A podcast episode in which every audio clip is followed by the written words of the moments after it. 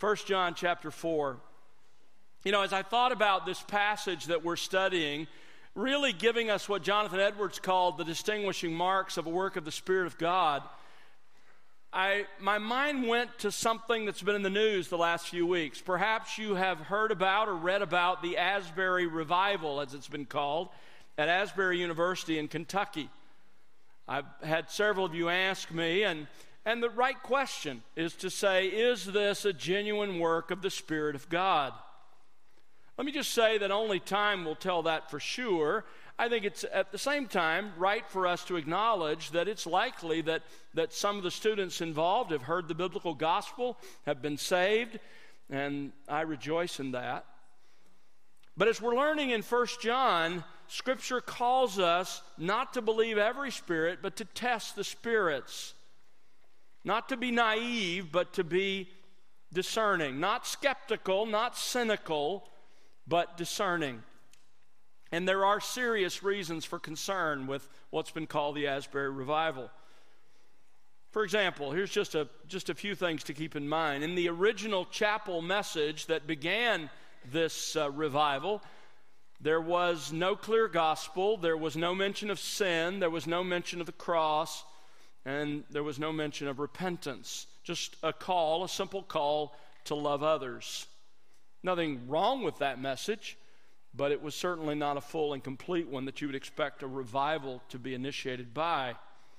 A second concern is that some students who are leading the worship, and this is posted by students, by fellow students, uh, some of the students leading the worship are members of the LGBTQ community and, and don't appear to have repented of that sin, but rather continue to embrace that as acceptable before God and yet to lead this revival in worship. Thirdly, this revival is accompanied by supposed miraculous gifts such as prophesying, speaking in tongues, casting out demons, faith healing, and so forth by some in contradiction to the clear teaching of Scripture as we have studied it previously. But I think in some ways the, the gravest concern to me is that the, the, the many days these meetings were being held, they were not primarily marked by the teaching of God's Word, but by singing. Singing uh, emotional songs that are born out of uh, a group in California with bad theology, Bethel. And uh, that, in, in and of itself, is not completely indicting, but certainly a concern. But certainly the Word of God not being a major factor is a concern. As we're learning in 1 John 4, there are tests to identify a true work of the Spirit of God. And these tests can be applied to situations like Asbury. Let me just say this if, if what's going on there is a genuine work of the Spirit, then at some point there's going to be a clear biblical gospel. There's going to be repentance of sin. There's going to be a desire for personal holiness. And there's going to be a, a group of people who are centered in the Scripture. Today we'll learn that wherever the Holy Spirit is truly at work, he will always draw people to and exalt His own word. We continue our study of the third and final test of eternal life here in the second movement of this letter in 1 John. And this, this third test is the doctrinal test. It's the, the test of faith in the biblical Jesus and the biblical gospel. Let's read again these verses 1 John 4, verses 1 to 6. You follow along in your copy of God's Word. This is the Apostle John, but ultimately, this is the Holy Spirit of God who has given us these words. Beloved, do not believe every spirit, but test the spirits to see whether they're from God, because many false prophets have gone out into the world. By this you know the Spirit of God. Every spirit that confesses that Jesus Christ has come in the flesh is from God. And every spirit that does not confess Jesus is not from God. This is the spirit of the Antichrist, of which you have heard that it is coming, and now it is already in the world. You are from God, little children, and have overcome them, because greater is he who is in you than he who is in the world. They are from the world. Therefore, they speak as from the world, and the world listens to them. We are from God. He who knows God listens to us. He who is not from God does not listen to us. By this we know the spirit of truth and the spirit of error. In this passage, John the Apostle, and ultimately our Lord Himself, is demanding that each of us diligently apply several biblical tests to every spiritual idea, every spiritual message, in order to distinguish genuine teachers who teach God's saving truth from false teachers who teach damning error. Now, as I've noted for you, and as we've seen it unfold, in these verses we've discovered two crucial details about false teachers. First of all, in verse 1, the continual danger of false teachers. John writes, Beloved, do not believe every spirit.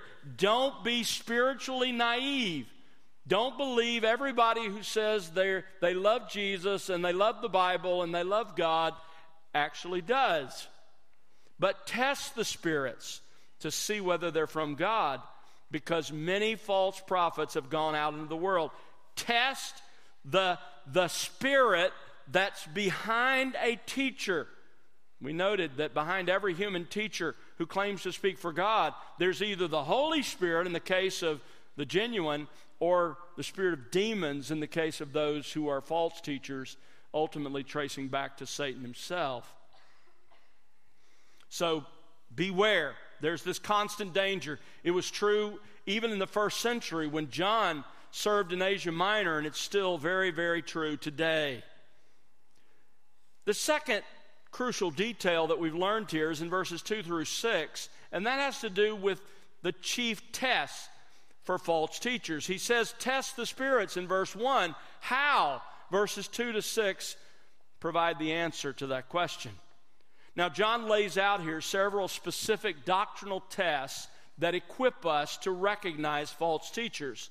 So far, we've learned that to test the human teacher and the spirit behind that teacher, you have to investigate do they have a different God? Doesn't matter that they talk like they have the same God on the surface and want you to believe they have the same God. You need to be careful and investigate. Do they, in fact, worship the same God that we do? And as, as I pointed out when we were there, many of the cults do not have the same God. Their God is not the God of the Bible. Secondly, do they have a different Jesus? Have they placed their faith in a Jesus that's different from the Jesus of Scripture? You know, there are a lot of people in our world who say they love Jesus. Don't buy that. Ask yourself is it the same Jesus that's on the pages of Scripture? In the case of the Mormon Jesus, it's not the same Jesus. In the case of the Jehovah's Witness Jesus, it's not the same Jesus. And down the list, I gave you a list of heresies concerning Jesus Christ. Beware.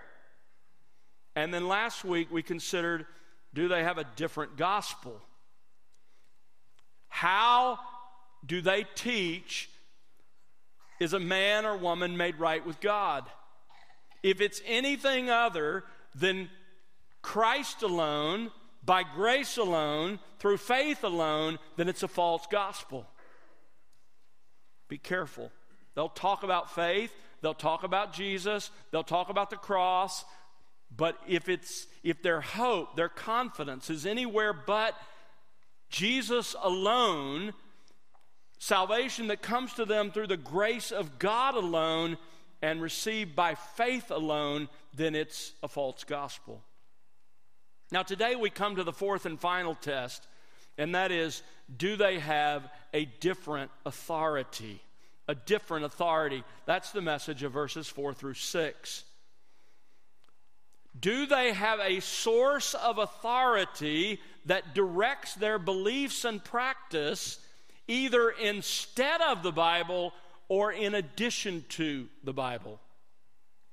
And if they say, no, we, we don't have some other, other book, we, we claim to the Bible alone. If, if they claim the Bible alone as their authority, do they believe and teach only the meaning of the Scripture that is based on the original intention of the author, based on what the author intended, interpreted in its context using a normal reading a normal grammatical historical method of interpretation in keeping with the historic interpretation of the evangelical church through, through, through 2,000 years of church history.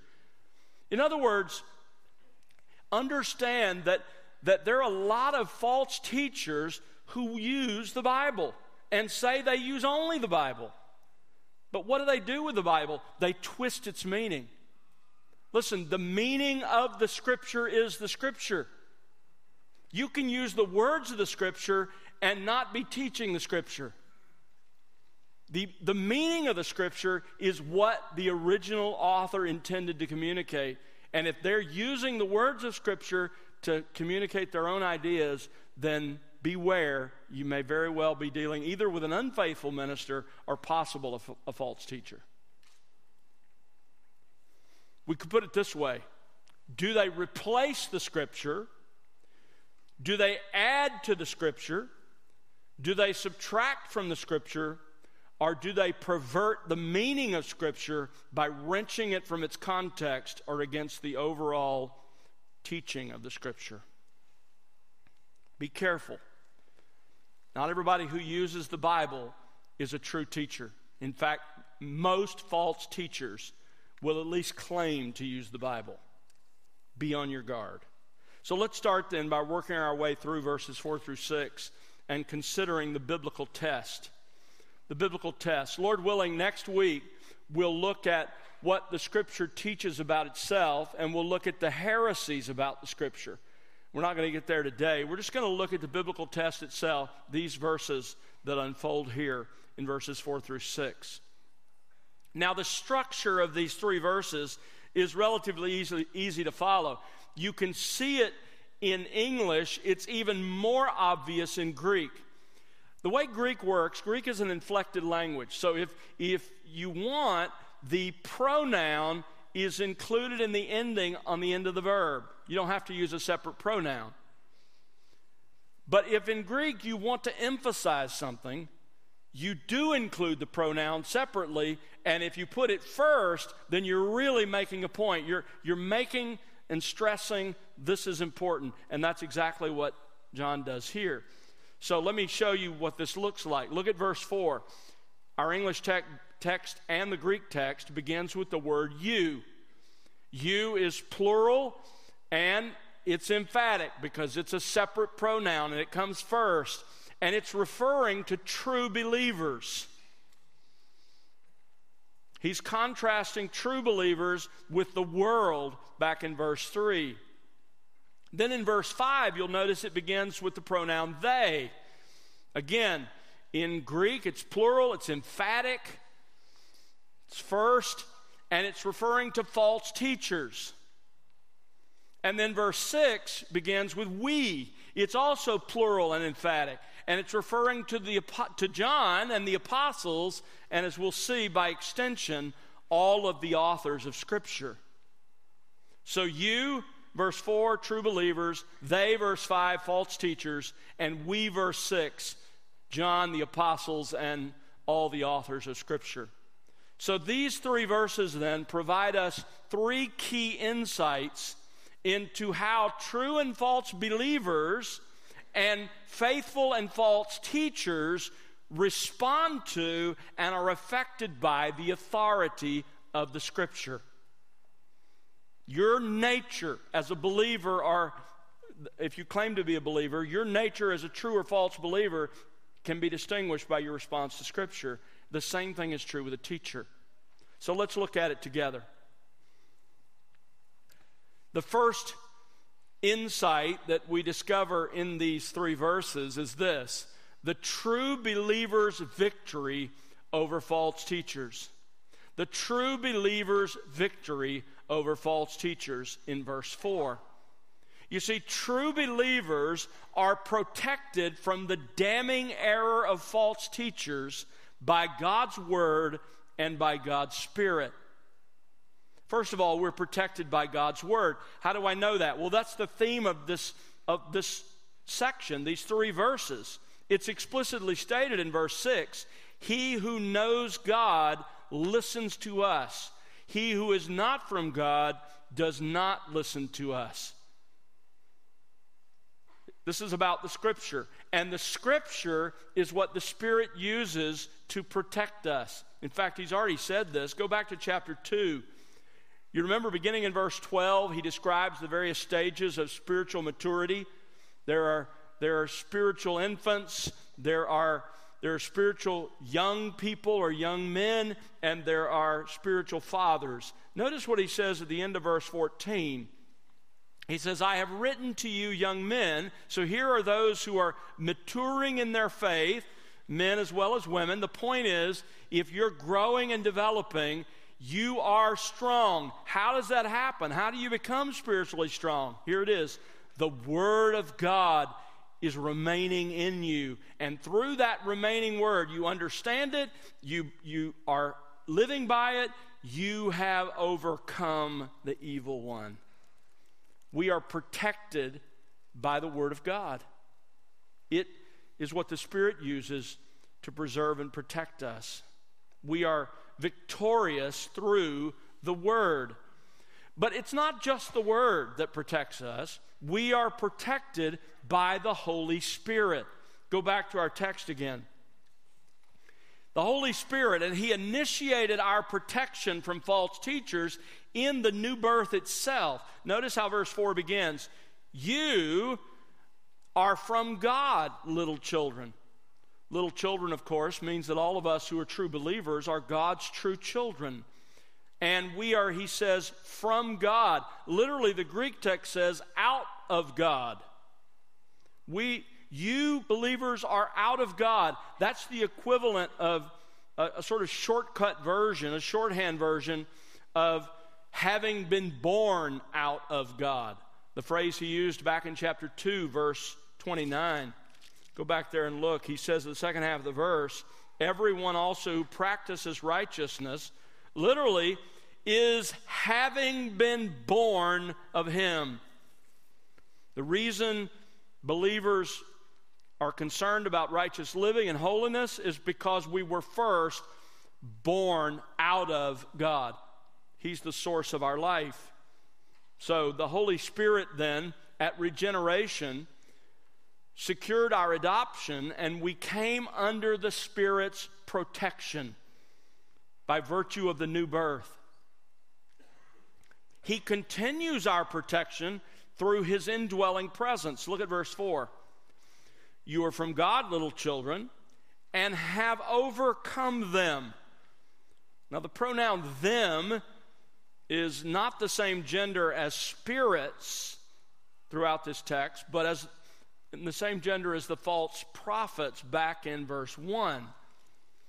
In addition, it's clear in verse 5, he's talking about false teachers. He's not now talking about the spirits behind false teachers, but the, the human false teachers themselves. So, them refers to the many false teachers who have gone out into the world. He says, You have overcome this is a familiar Greek word. It's the Greek word nikao, from which the brand Nike gets its name. The word means to overcome someone, to prevail against, to conquer, to be victorious over. So look at verse 4. John says, You, meaning all true believers, have overcome, you have conquered, you have prevailed against you have been victorious over false teachers. What he means by that is we have overcome or we have been victorious over false teachers by doing exactly what this text talks about. We have tested them and we have decisively rejected them and their false teaching. Now, don't misunderstand. He's not saying that a believer can't be influenced by false teaching. Clearly, that's true. But what he is saying, and he's already said this back in chapter 2, is that no true believer will be so influenced by false teaching as to believe damning lies.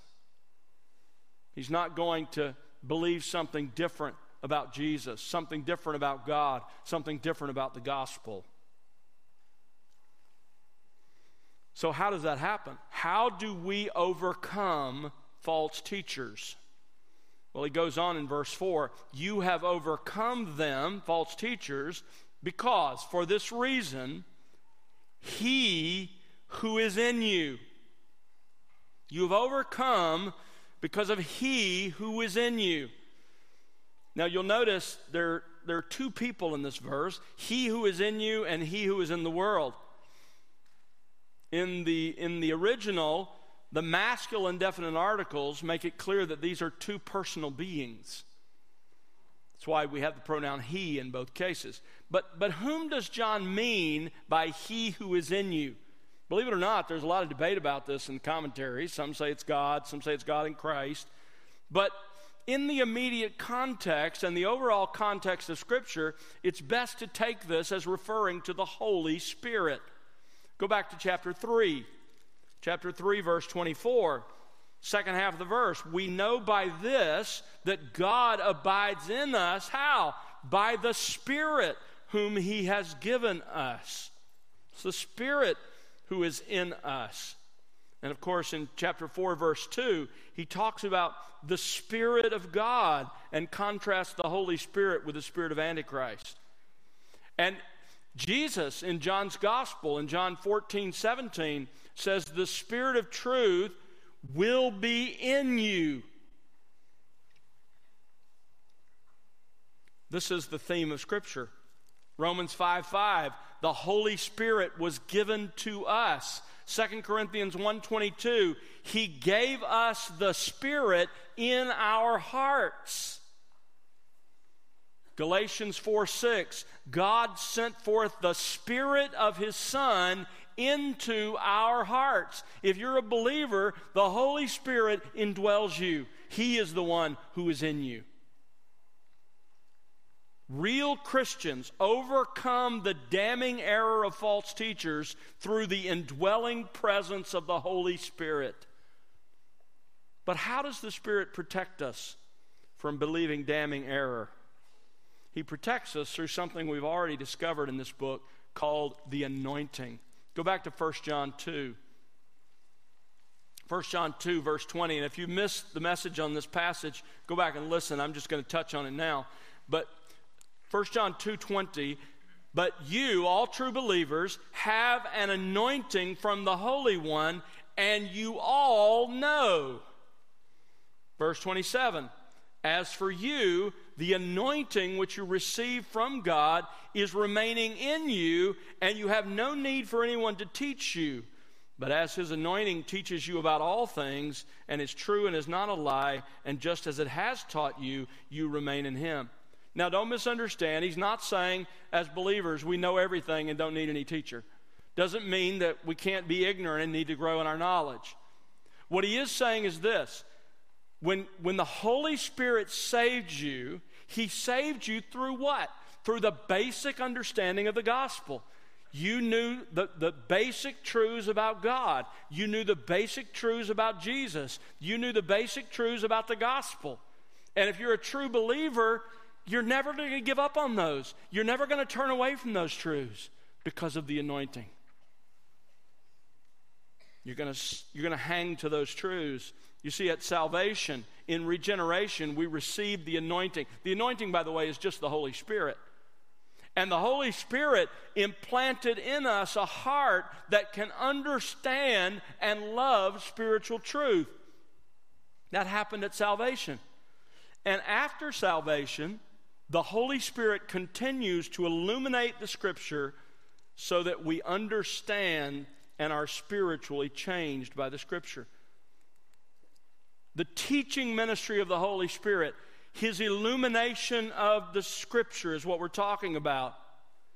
By the way, that's not the imparting of new information. It's not like the anointing means the Holy Spirit's whispering in your ear every day. Let me tell you something new about God. No, the, the anointing is the capacity the Spirit gives us to understand the Word He's already given to us.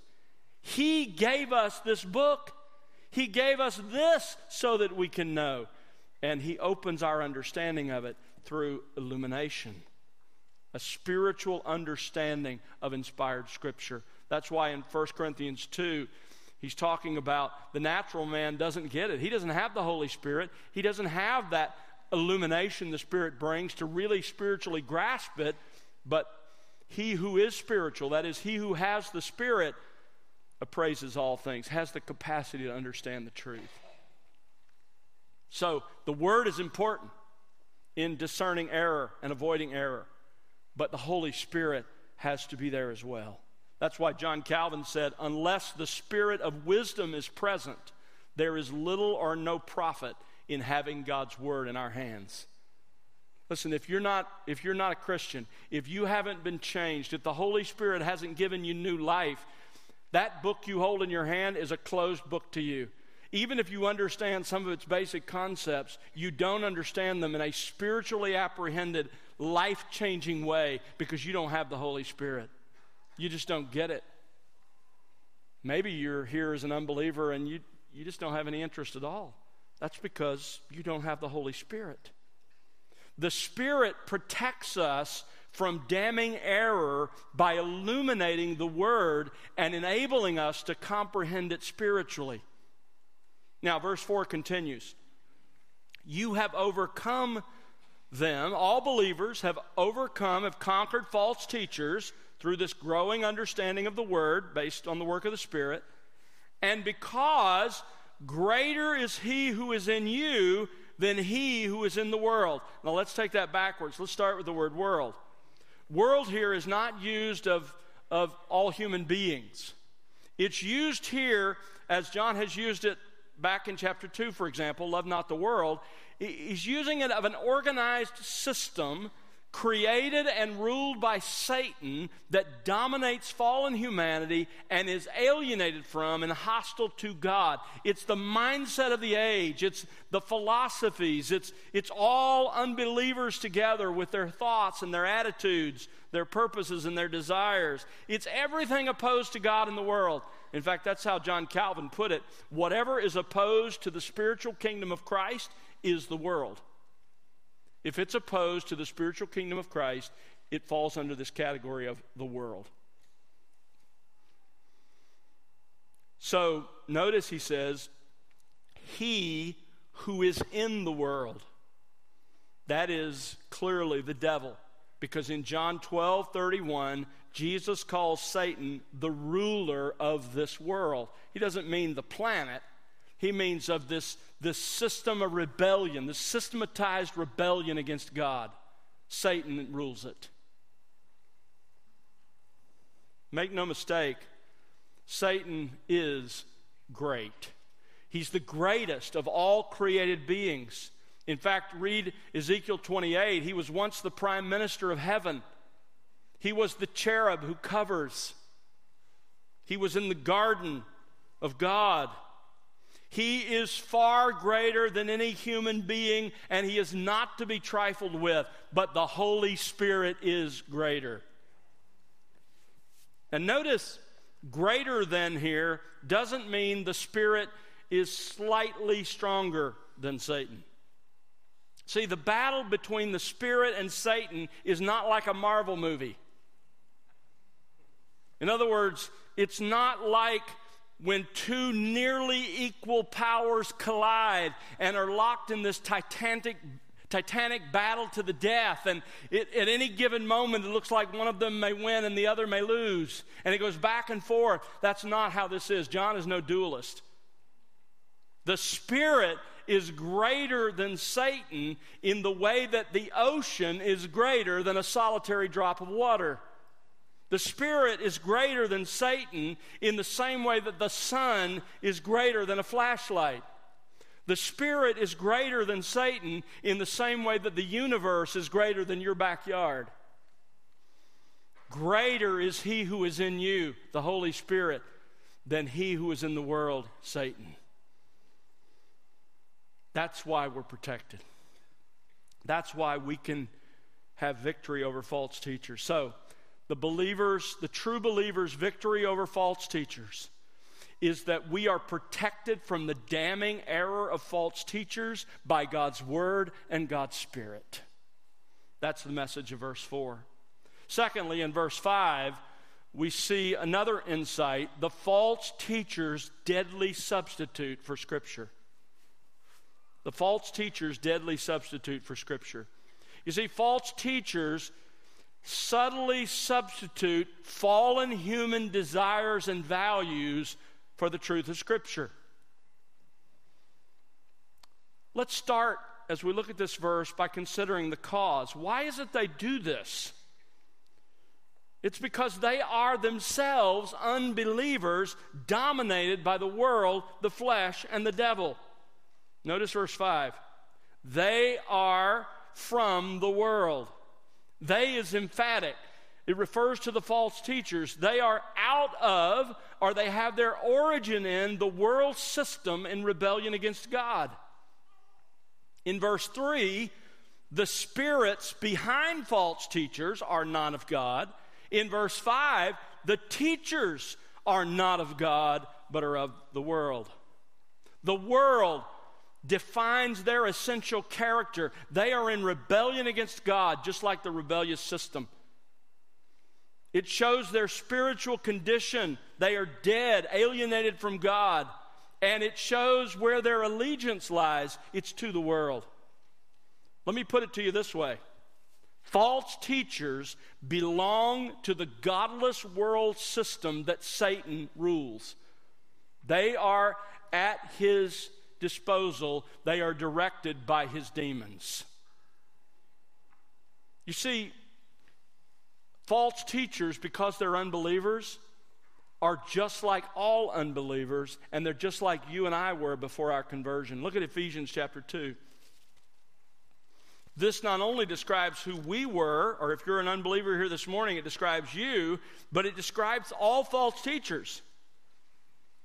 They are dead in their trespasses and sins, and they are enslaved to the course of this world. That is the spirit of the age in which we live. They are just enslaved to the spirit of the age, and they're enslaved to Satan himself, according to the prince of the power of the air of the spirit that is now working in the sons of disobedience. That's two ways to describe Satan. He is the prince of the power of the air. That's his, his demonic realm that he, that he runs, and he is the prince of the spirit, that is, of the, the sort of mindset that is now working in the sons of disobedience. In other words, he is the prince of all false religion, all pagan philosophy, every idea that's contrary to God. And unbelievers are enslaved to that, and false teachers are enslaved to that. And, verse 3, they're enslaved to their flesh. Among them, we too all formerly lived in the lusts of our flesh, indulging the desires of the body and of the mind, and were by nature children of wrath, even as the rest. That is a description of every unbeliever, and it is a description of every false teacher. This is why they are who they are. If a teacher claims to speak for God, but worships a different God, believes in a different Jesus, rests in a different gospel, or has a different authority than Scripture, he's an unbeliever. And I don't care how much you dress up a pig, a pig is still a pig. He can put on a robe and look spiritual and try to sell you he's spiritual, and he can look pious and pray and cross his hands and, and cross the world. He can do whatever he wants. He's an unbeliever and he's dead. He's enslaved to his sins. He's captivated by Satan and he's bound by his lusts, and he's a child of wrath. So don't believe the, the facade. False teachers are unbelievers, dominated by the world, the flesh, and the devil. And the result of that, in verse 5, is that their message always reflects and appeals to fallen human values. That's all they've got. They don't have anything spiritual to offer. So it's always going to be fallen human values. Verse 5 says, Therefore, they speak as from the world. Therefore, because they belong to the world, they speak from the world. Literally, the Greek text says, On account of this, out of the world they are speaking. I like the way D. Edmond Hiebert puts it in his commentary. They draw the substance of their teaching from the philosophy of the godless world, while the issues of eternity are left unmentioned or are perverted through the restatement of them. The things they speak belong to the world. In adjusting and formulating their message to conform to the spirit and interests of the world, they distort and deform the message of God. End quote. Let me put it to you this way the message of false teachers will consistently not be a message about human depravity and salvation. It will not be a message about holiness and humility. It will not be a message about sanctification and service, trials and troubles, carrying your cross, denying yourself, and following Jesus Christ. Instead, their message will focus on things that all humans want. So they'll center their message on things like the promise of health and wealth and prosperity. Or if they're not willing to go quite that far, it'll be the promise of good marriages and good sex and good relationships, a sense of self worth, of self importance. And they'll promise what Satan promised Eve in the garden you can be little gods, you can be partly divine.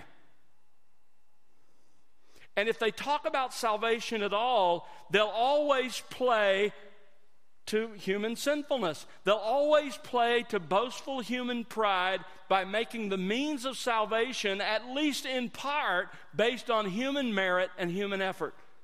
This is, this is the nature of fallen humanity. No unbeliever wants to say, I have nothing God wants, and my only hope is to beg Him to redeem me. No unbeliever wants to say that in and of himself. And so it's going to be a sales job for something less than that. As Spurgeon said it so beautifully, such is the pride of the human heart that if we can't earn our entire way to heaven, we're happy to have a small part in the last mile. And false religion will always offer you even either you, you get to buy your entire way to heaven or you get a small part in the last mile. But it'll never be you are a beggar and nothing you are and nothing you can do will ever make you right with God. Your only hope is the work of Jesus Christ. Throw yourself on his mercy. If they use the Bible, and many of them do, they distort its meaning to come back always to these fallen human desires. Some will exclusively use the Bible and, and just twist and wrench its meaning. Others will add other revelation, other inspired books, or, or they'll subtract from biblical revelation.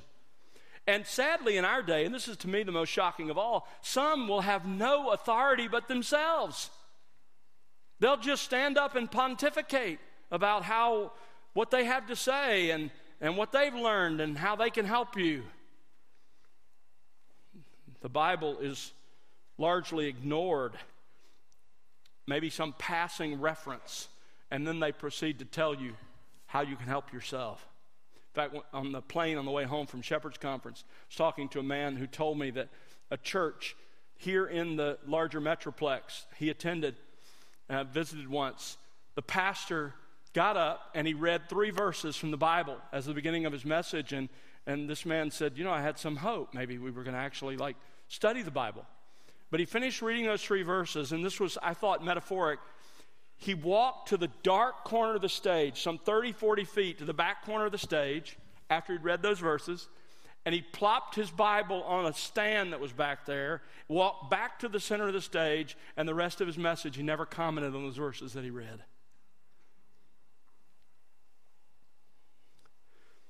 They speak from out of the world. It's all they got. Notice their audience in verse 5. Their primary audience will be other unbelievers driven by the same human or fallen desires. Verse 5 says, And the world listens to them. That explains so much, doesn't it? Has it ever troubled you to watch, you know, like on television and see this, this huge arena filled with people, some of whom I have to assume are somewhat intelligent, watching this guy that's not believable. I'm thinking, how does that happen? Here it is. This is why false teachers have massive followings. The world listens to them. The world, again, here refers to fallen humanity and rebellion against God.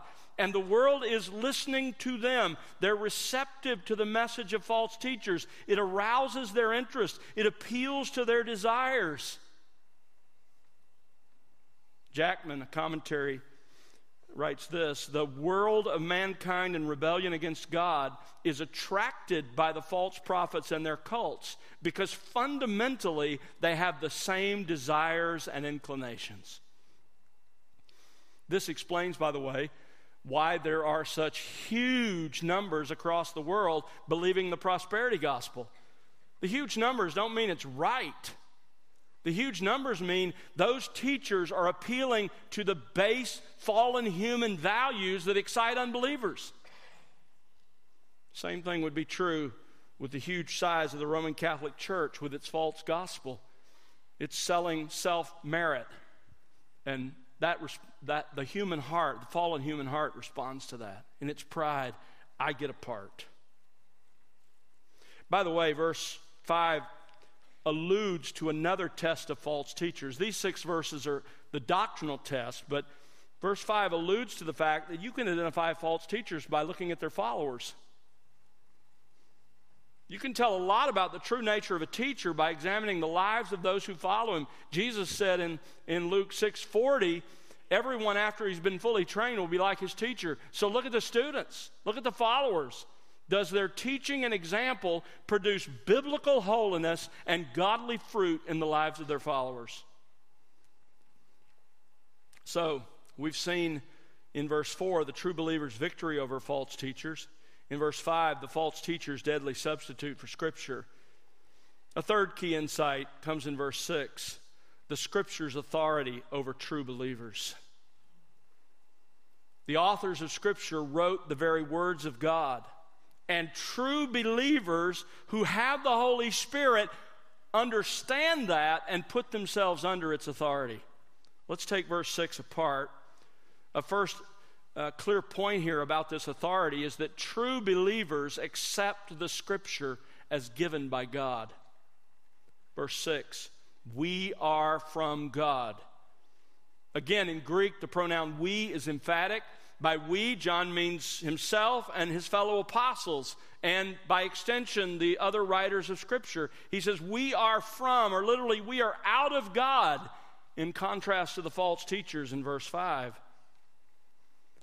You see, true believers acknowledge that the Scripture comes from God, from those who spoke for God, that it contains the very words of God.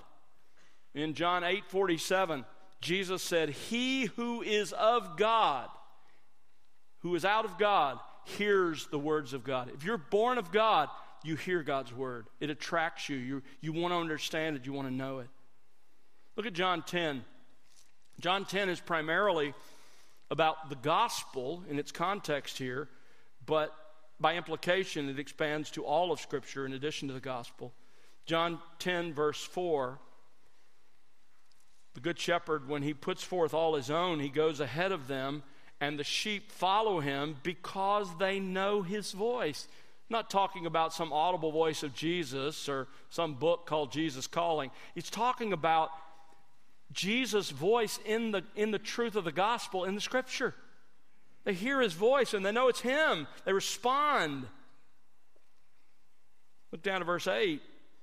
All who came before me are thieves and robbers, but the sheep did not hear them. Verse 16, talking here about Gentile believers I have other sheep which are not of this fold. I must bring them also, and they will hear my voice, and they will become one flock with one shepherd. They'll hear the gospel from my representatives, and they'll follow me. Verse 26. You do not believe because you are not of my sheep. My sheep hear my voice, and I know them, and they follow me.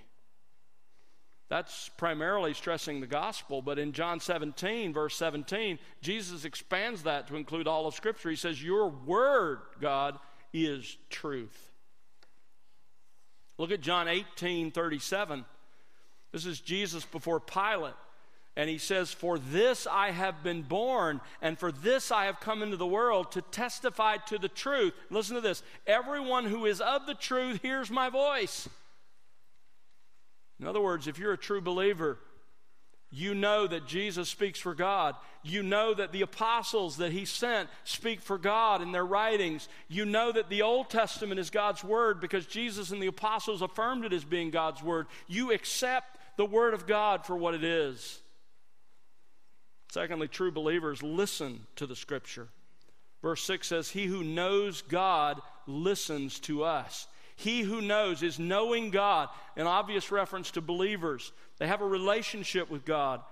They are listening. That, that's more than merely hearing with your ears. It implies a, a desire, a receptivity, and a desire to know the content of Scripture, to understand its meaning. He who knows God listens to us, us referring here to John and the apostles, and by extension to all the authors of Scripture.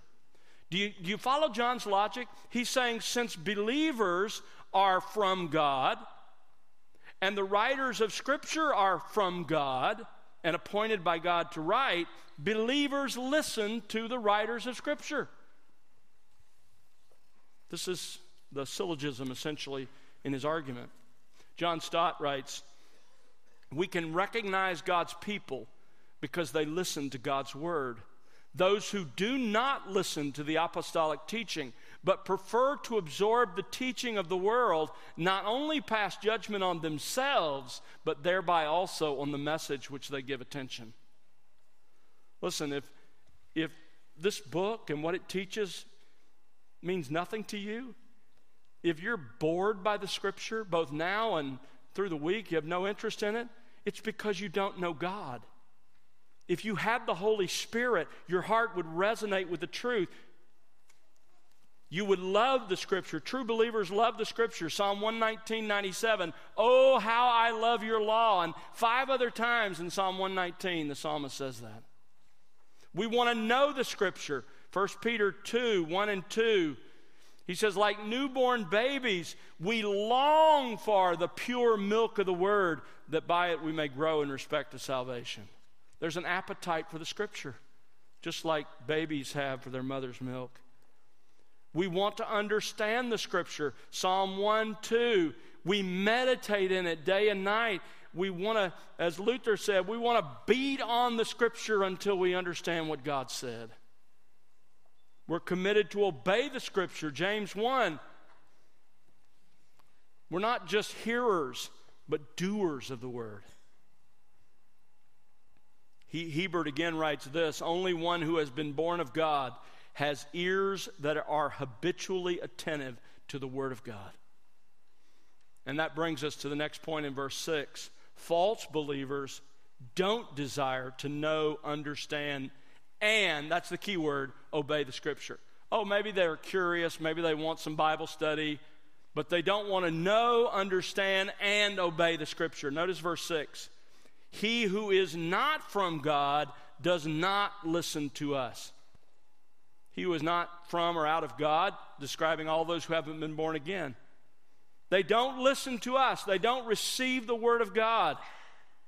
Listen to John 8 47 again. He who is of God hears the words of God. For this reason, you do not hear them because you're not of God, Jesus said. Listen, if you have no appetite for the word of God, it's because you are an unbeliever. You're dead in your sin. You've never been changed by the Holy Spirit. John finishes these verses with a summary statement. And here we learn the way teachers treat the Bible is one accurate test of whether they're true or false. Notice verse 6. By this, that points back to the tests in the earlier verses and forward to the summary in verse 6. So, really, all the tests in this passage. By this we know all true believers are able to use these tests to discern the difference between, first of all, the spirit of truth. Now, the NAS doesn't capitalize spirit. They don't think it's the Holy Spirit, they think it's the atmosphere or the spirit of error. That's possible, but I don't think so. Because John uses this expression, the Spirit of truth, specifically for the Holy Spirit. Jot these references down if you want. John 14, 17, 15, 26, and 16, 13. In all three of those places, he refers to the Spirit of truth as the Holy Spirit. And I think it's best to understand it that way here. The Holy Spirit is the author and source of the truth of Scripture, and those who teach the truth of Scripture do so under the influence of the Spirit of truth. On the other hand, there's the spirit of error. This phrase occurs only here in the New Testament. But here's the point he's making a comparison. Listen carefully. This is what John is saying. The point is just as the Spirit is the author or source of truth, Satan is ultimately the spirit behind all deceiving and damning error. Lying is his very nature. As Jesus said, he was a liar from the beginning. And he uses his demons to promote his lies, his errors, his deceptions. And his demons are relentless in their efforts to deceive all mankind and even believers if possible.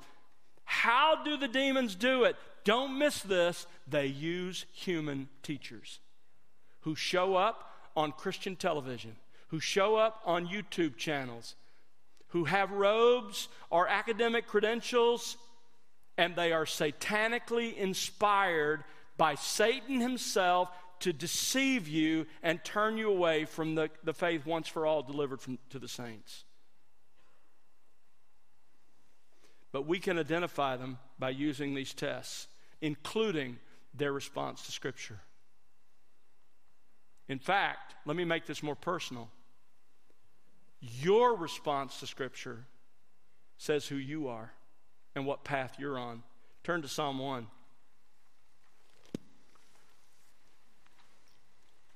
The authority in your life confirms the path you're on and ultimately your eternal destiny. The theme of Psalm 1 is there are only two paths in life Verses 1 to 3, there's the way of the righteous. Verses 4 and 5, there's the way of the wicked. And verse 6 talks about the end of those two ways. Listen, it's simple. There are only two paths in life, and they're ending up in different places. There is the way of the righteous. And you know what the way of the righteous is? It's the way of the Bible. Look at verse 2. His delight is in the law of the Lord, and in his law he meditates day and night. That's a true believer if your life is marked by a love for, a desire to know, to understand, and obey the Scripture, then you are one of the righteous. You, you've been truly redeemed. You've been changed by the Holy Spirit. But if that isn't true, then in verse 4, you're one of the wicked. And your destiny, verse 6, the way of the wicked will perish. You see, the way of the righteous is the way of the Bible. And the way of the wicked is everything else. I don't care what authority you have, if it's not the Bible, it's the way of the wicked, and you will perish. And so, in the end, your response to the Bible is a perfect test, a perfect mirror into which you can look to discern your true spiritual condition. Let's pray together. Father, thank you for our time together this morning. Thank you for your truth. Lord, help us who know and love you to love your truth, to be in it, to meditate in it, to desire to understand its content, to understand its meaning, to obey it. Father, help us to be like the psalmist. Oh, how I love your law. It is my meditation all the day. And Father, for those here this morning who have no real appetite for the Bible, Lord, help them to see the truth. Maybe they've lied to themselves for years, convincing themselves they're Christians. May your spirit be gracious enough to show them the truth of their condition this morning. And may they cry out like a beggar for the salvation that only you can bring.